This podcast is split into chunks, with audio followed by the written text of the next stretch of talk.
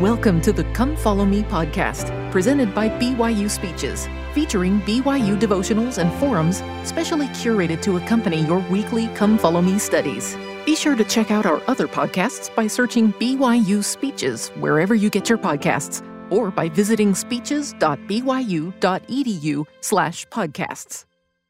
This devotional address, entitled Spiritual Gifts, was given on January 8 of 2019 by Peggy S. Worthen, wife of BYU President Kevin J. Worthen. Welcome to winter semester 2019. We hope you had a wonderful Christmas and that you have a prosperous year. On Christmas Eve several years ago, the Kim family, who were members of our ward, stopped by our home to give us a gift. They are from Korea and they are incredibly talented. Sister Kim is a pianist, brother Kim plays the flute, and each of their children play a stringed instrument. They are all accomplished musicians. That Christmas Eve, they entered our home with their instruments in tow, with the exception of Sister Kim, who used our piano. Their gift to us was a musical performance of Christmas carols in our living room. Words cannot adequately express how beautiful and heavenly it was.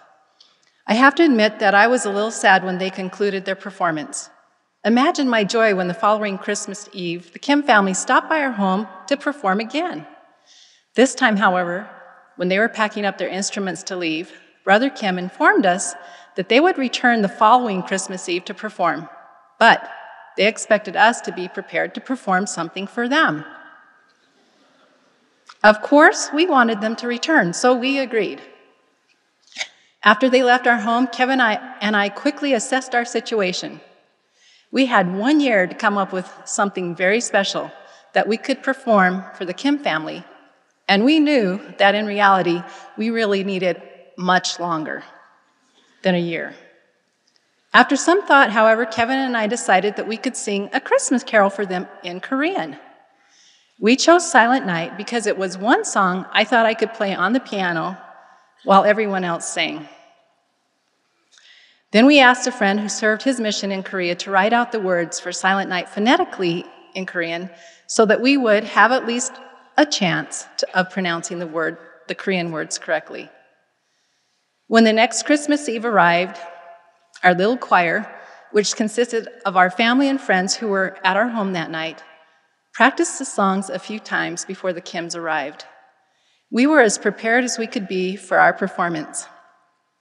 The Kims arrived, and after waiting a whole year, it was finally time for us to perform for them.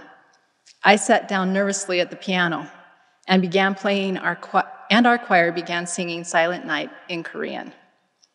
We managed to get through the first line of the song just fine. The Kims sat and listened politely, then we made it through the second line just fine, too. The Kims sat with pleasant looks on their faces. I knew that we were on the home stretch, and I was feeling good, pretty good about our performance. And that's when it happened. You know the part of Silent Night that goes, sleep in heavenly peace? Well, as soon as the choir sang the word sleep, every member of the Kim family who'd been sitting there watching and listening to us very quietly, respectfully, and graciously, burst out in delightful glee. It was at that moment the Kim family realized we were singing in Korean.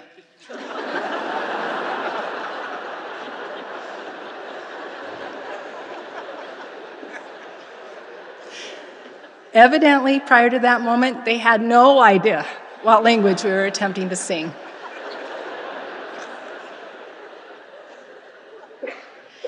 There are people we know who have gifts and talents that are very obvious, like the Kim family, and others like us whose gifts and talents may not be so obvious.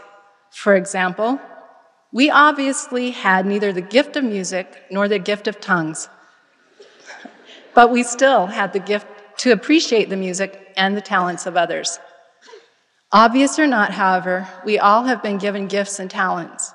As stated in the Doctrine and Covenants, there are many gifts, and to every man is given a gift by the Spirit of God. To some is given one, and to some is given another, that, it, that all may be profited thereby. Note that no one is excluded. Every man and woman is given at least one gift, and, is li- and it is likely many more. One of the things I would urge you to do this semester is to seek to discover and develop previously undiscovered gifts you may possess. The 46th section of the Doctrine and Covenants lists a number of spe- specific gifts that God's children may be given. To some, it is given by the Holy Ghost to know that Jesus Christ is the Son of God. To others, it is given to believe on their words. To some, it is given to know the differences of administration, and it is given to some to know the diversities of operations. To some is given the word of wisdom, to another is given the word of knowledge. To some, it is given to have faith to be healed, and to others, it is given the, to have the faith to heal. And again, to some is given the working of miracles, and to others it is given to prophesy, and to others the discerning of spirits, and again it is given to some to speak with tongues, and to another is given the interpretation of tongues. The list is quite extensive, long enough to give us hope that we might have at least one of those gifts.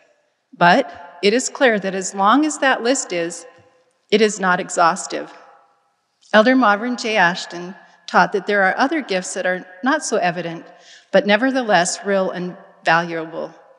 Among the, among the less conspicuous gifts Elder Ashton identified were the gift of asking, the gift of listening, the gift of hearing and using a still small voice, the gift of being able to weep, the gift of avoiding contention, the gift of being agreeable, the gift of avoiding vain repetition, the gift of seeking that which is righteous, the gift of not passing judgment, the gift of looking to God for guidance, the gift of being a disciple, the gift of caring for others, the gift of being able to ponder, the gift of offering prayer, and the gift of bearing a mighty testimony.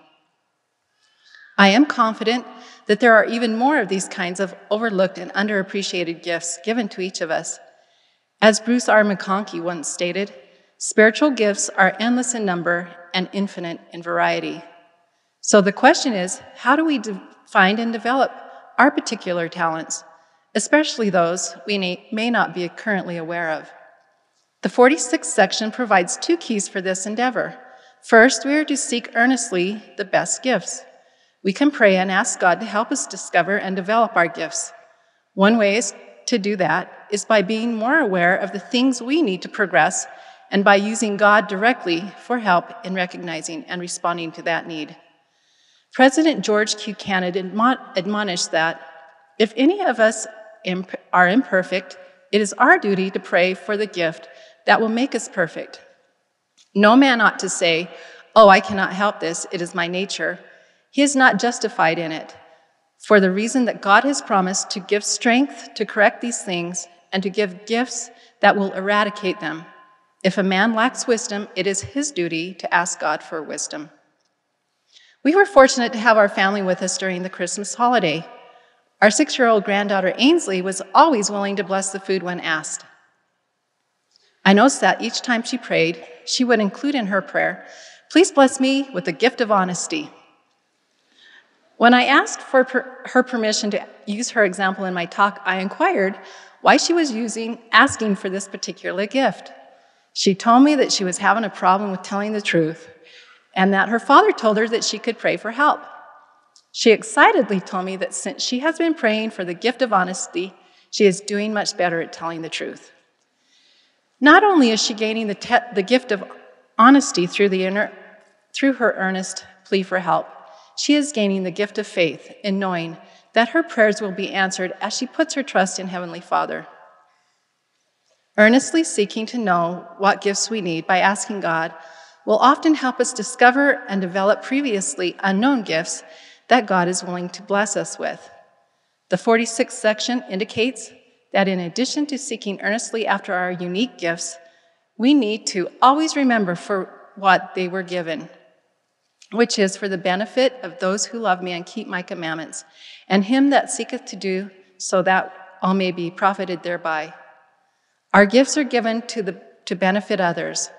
If we want to discover and develop our gifts, we have to be willing to share them with others.